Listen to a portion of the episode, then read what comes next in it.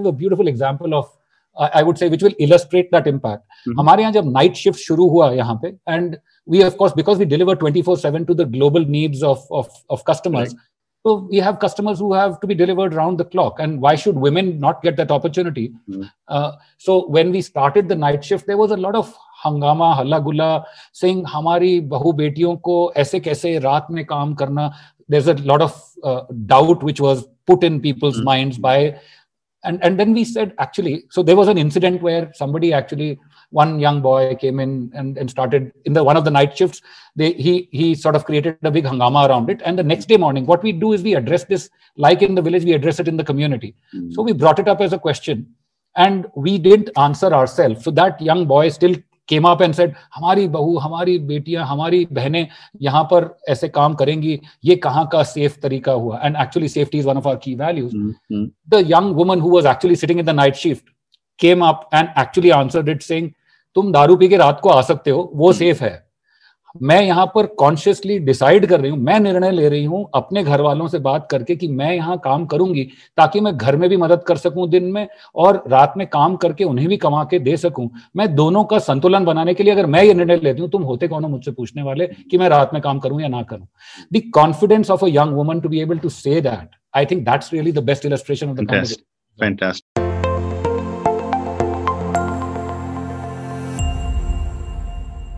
Welcome to another episode of The Brand Called You, a podcast and podcast show that brings you leadership lessons, knowledge, experience, and wisdom from hundreds of successful individuals from around the world. If you're new to our show, consider subscribing to it and hit the bell icon so that you'll never miss an update. Our episodes go live every day, one p.m. and seven p.m. through the week. I'm your host, Ashutosh Garg, and today I'm in conversation with an accomplished social entrepreneur, Dhiraj Dolwani. Dhiraj, welcome to the show. Thank you, Ashutosh. Happy to be here. Thank you. Dhiraj is the co-founder and C E O of B two R, which is Business to Rural, a, prof- a for-profit social enterprise. And we're going to talk to him about B two R and his journey as a social entrepreneur. So, Dhiraj, let's talk about B two R. Uh, mm-hmm. What do you do? And I know you mentioned you're sitting in Ranikhet up in the mountains. Yes. I am sitting in my home, which is close to Ranikhet, just eleven kilometers away in a small village called Digoti, mm-hmm. uh, not very far from one of my centers. Uh, that's where I stay. This is where home is now. And uh, B two R literally stands for Business to Rural. And that is the vision and the intent behind the starting of the organization eleven years back. When we started, the vision was very simply, there aren't enough livelihood, or rather I should call non-farm livelihood sustainable options. Mm-hmm. Farming is anyway very diff- difficult. It's subsistence agriculture around us where we are sitting because of the water issues that you see in the hills. So there aren't many non-farm livelihood options. To create a sustainable livelihood option here in the hills, an alternate livelihood option. Okay. And that's what we've been doing for eleven years now. We took the B P O industry as uh, as the as the point where we'll say th- this is where the livelihood fulcrum will start. And the essence of what we tried and what we are doing, the journey for us has been uh, that job creation or livelihood creation becomes the fulcrum of becoming a change agent for the community around you. Okay. So that's that's really what we have been doing for eleven years, that you have a job uh, as a B P O uh, team member, you would be doing work uh, and yet you would not have the privilege of having an education like many in the city. Mm-hmm. You would have a, an education from an average primary school in the village. It could be, uh, an, you know, uh, the, the the school next door to me. There's an intercollege in Machkali. There is a, in fact, in Digoti itself, there is a, a, a small school, the primary school there up to class five. And these are typically where the kids would study and yet not have a credible option to go and work afterwards. And therefore either look for migration options and therefore go to either a place like Delhi, Dehradun, Haldwani, Rudrapur, wherever you have you, where there are clusters of these, uh, what you what you see as urban clusters where there is a lot of uh, heavy traffic of migrant labor coming in, doing jobs which are fairly menial, and not being very well paid, not living in a very high quality of life. That becomes the only option that many are left with. So we said that can only be changed. While while B P O industry is thriving in the city, and you can also create a jo- the same job in the city, but you do that at the cost of disturbing the rural fabric, the social fabric, and the family fabric. Mm. So how can you do that while retaining uh, the rural fabric, the social fabric, and the family fabric is what the attempt was. So creating a B P O job here and delivering to the best-in-class, del- delivering best-in-class services to global corporations all across the world, whether in Boston or Bombay, whether in Chennai or California, or whether in New York or uh, Nagpur, for that matter, you could be delivering. And we have customers in all the locations that I just mentioned, so that you could be delivering to customers all over with a young person who has what we call a hunger to change his or her life. That's really the fulcrum of our, our model there. Fascinating, fascinating.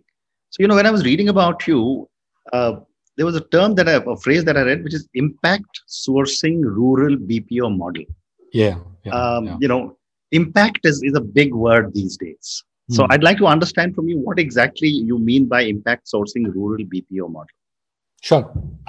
It's a good question. It, this was coined by NASSCOM, uh, I think about seven or eight years back in response to Uh, what we had been constantly talking to NASSCOM about. They'd seen that these were, at that time, eleven years back when we started, we were not the first ones, but there were several others who started around the same time.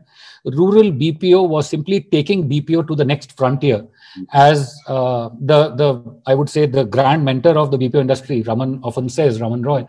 He, I, he's often been quoted as saying that we just moved the job from, let's say, New York to New Delhi. Mm. And uh, we trained the people to be able to absorb the skills.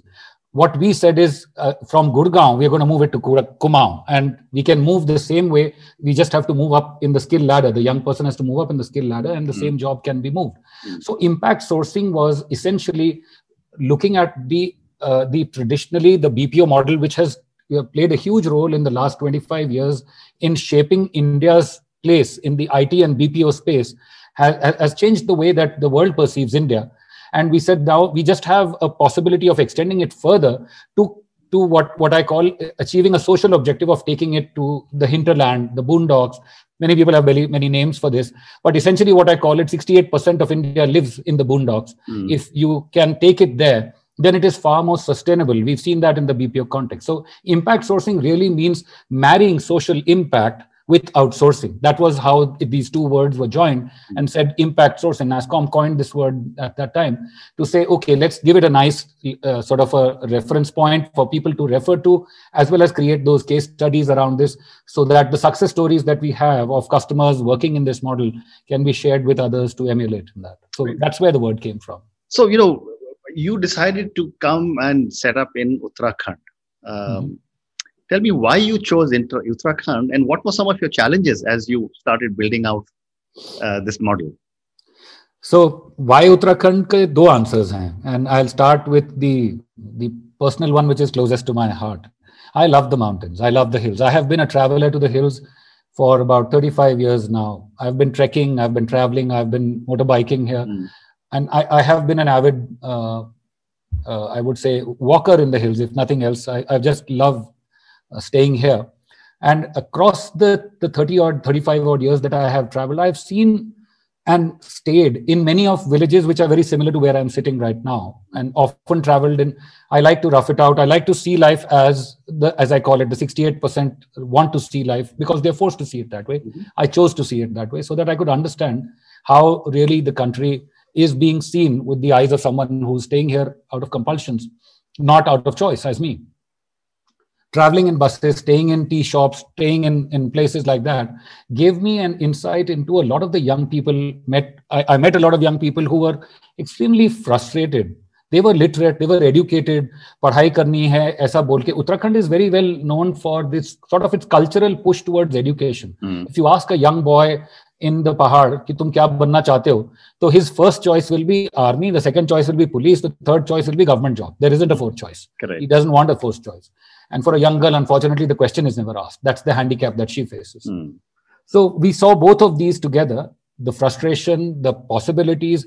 The other thing that we put in that same context was my own business background in I T and B P O. And uh, in fact, the other co-founders also, they, uh, his, his background also in I T and B P O. And we saw that a lot of the people we had in our team were actually coming in from, I did that retrospective analysis after I started, and I mm. saw in my earlier team, which I had left mm. in, in Noida, I had uh, out of the team of three hundred odd people, about one hundred sixty people were from Uttarakhand. Mm-hmm. So there is a culture. You can see also it from the literary statistics. The literacy in the state is now in, in the top three mm. in the country. So it's a high literacy state. It does not have credible alternate options for livelihood. And it also has a fairly good arterial network of infrastructure in terms of roads as well as uh, internet mm. across these roads. So with that, that became my professional answer to why Uttarakhand. I have what I call a peace-loving, hardworking population who would be preferably, uh, you know, they would prefer to stay next to their homes and work next to their homes if they could. Correct. And I have my own love and passion for the hills. These came together for why Uttarakhand. Mm.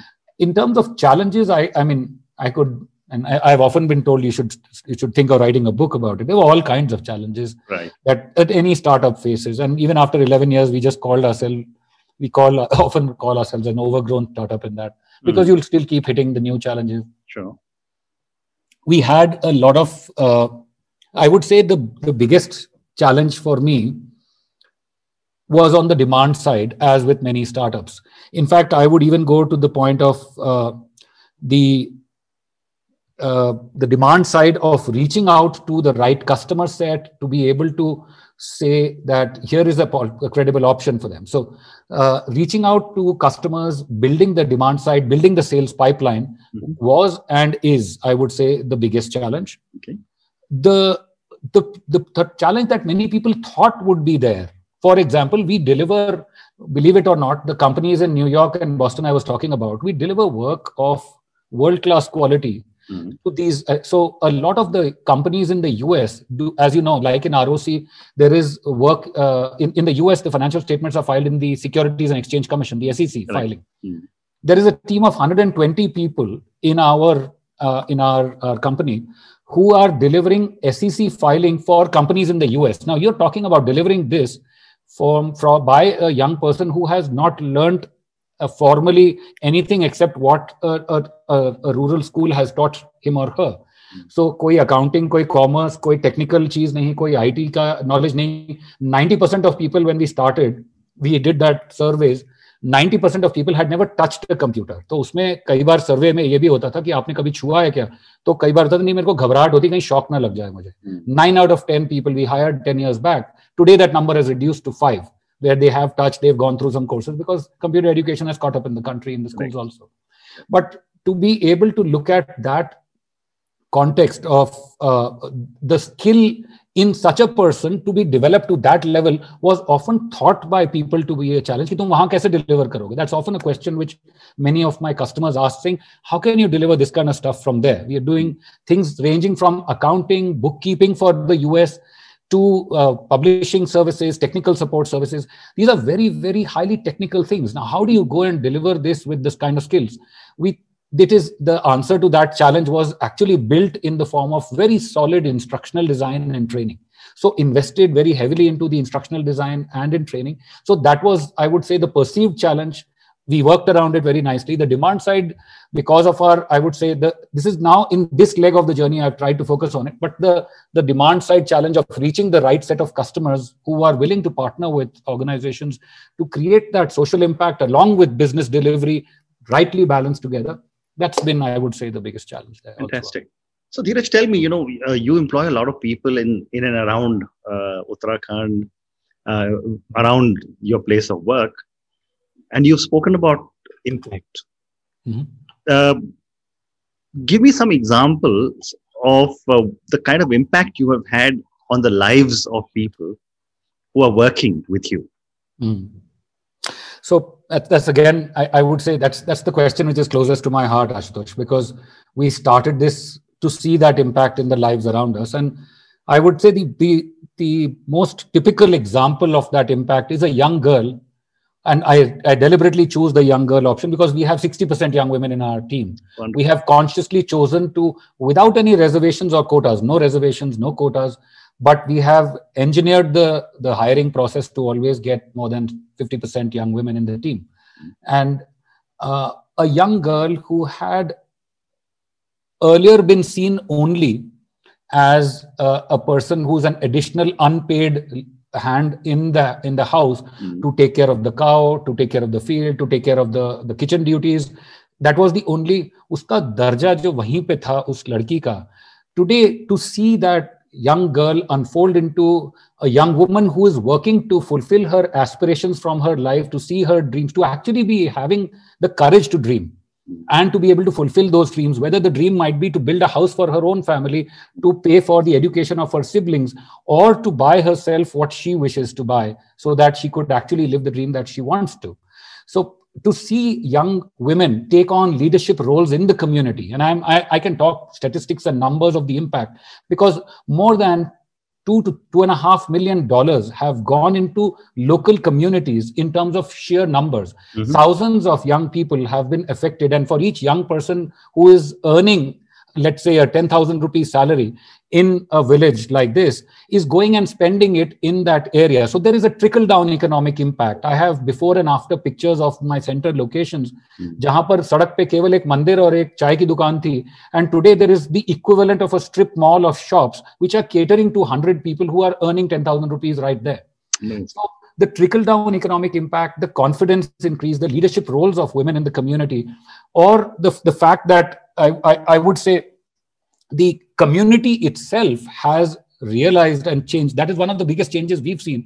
The mm. community realizing, and that was initially a challenge because it was new to the community. The community was seeing it as ye bahar ki kaun si company aayi hai mm. aur yahan kitne din rahegi aur hame kya. There's always a mistrust that somebody from the city is seen with. That was also a challenge earlier. The community's acceptance has been the biggest impact of it today. Women sitting here and doing, I, I have a beautiful example of, I would say, which will illustrate that impact. Hamare yahan jab night shift shuru hua yahan pe, and we, of course, because we deliver twenty-four seven to the global needs of, of, of customers, right. So we have customers who have to be delivered round the clock, and why should women not get that opportunity? Mm. Uh, so when we started the night shift, there was a lot of hangama, halla gulla, saying hamari bahu betiyon ko aise kaise raat mein kaam karna. There's a lot of uh, doubt which was put in people's mm. minds by.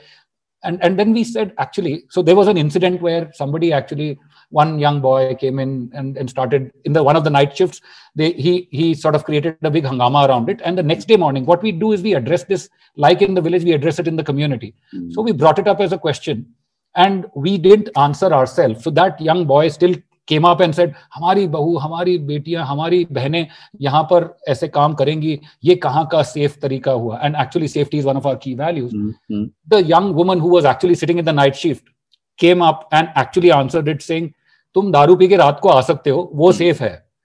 Main yahan par consciously decide kar rahi hu, main nirnay le rahi hu apne ghar walon se baat karke ki main yahan kaam karungi taki main ghar mein bhi madad kar sakun din mein aur raat mein kaam karke unhe bhi kama ke de sakun. Main dono ka santulan banane ke liye agar main ye nirnay leti hu, tum hote kaun ho mujhse puchne wale ki main raat mein kaam karu ya na karu." The confidence of a young woman to be able to say that, I think that's really the best illustration of the fantastic conversation. Fantastic. I mean, that's an amazing amount of empowerment that you have given to so many young girls. That's amazing. So just moving on, you know, uh, you, when I was reading about you, you've also expanded to Mexico. Mm-hmm. Now, I, it, I was wondering, I mean, you know, for someone who's on the one side moved from urban India into, if I can use the term, rural India, and then you chose to go to another country. Help me understand the logic. And why not another another uh, place in India? No, no, we tried several places in India, and we still have ambitions to go to other parts in India. And we partner with a lot of other partners in India who work in rural areas like us. So we don't have anything against India expansions. Mexico came actually out of a, uh, out of, literally like a bolt out of the blue for us as we were entering what I call the third phase of B two R one point oh, two point oh, and three point oh. B two R, its journey itself is in three phases. Mm.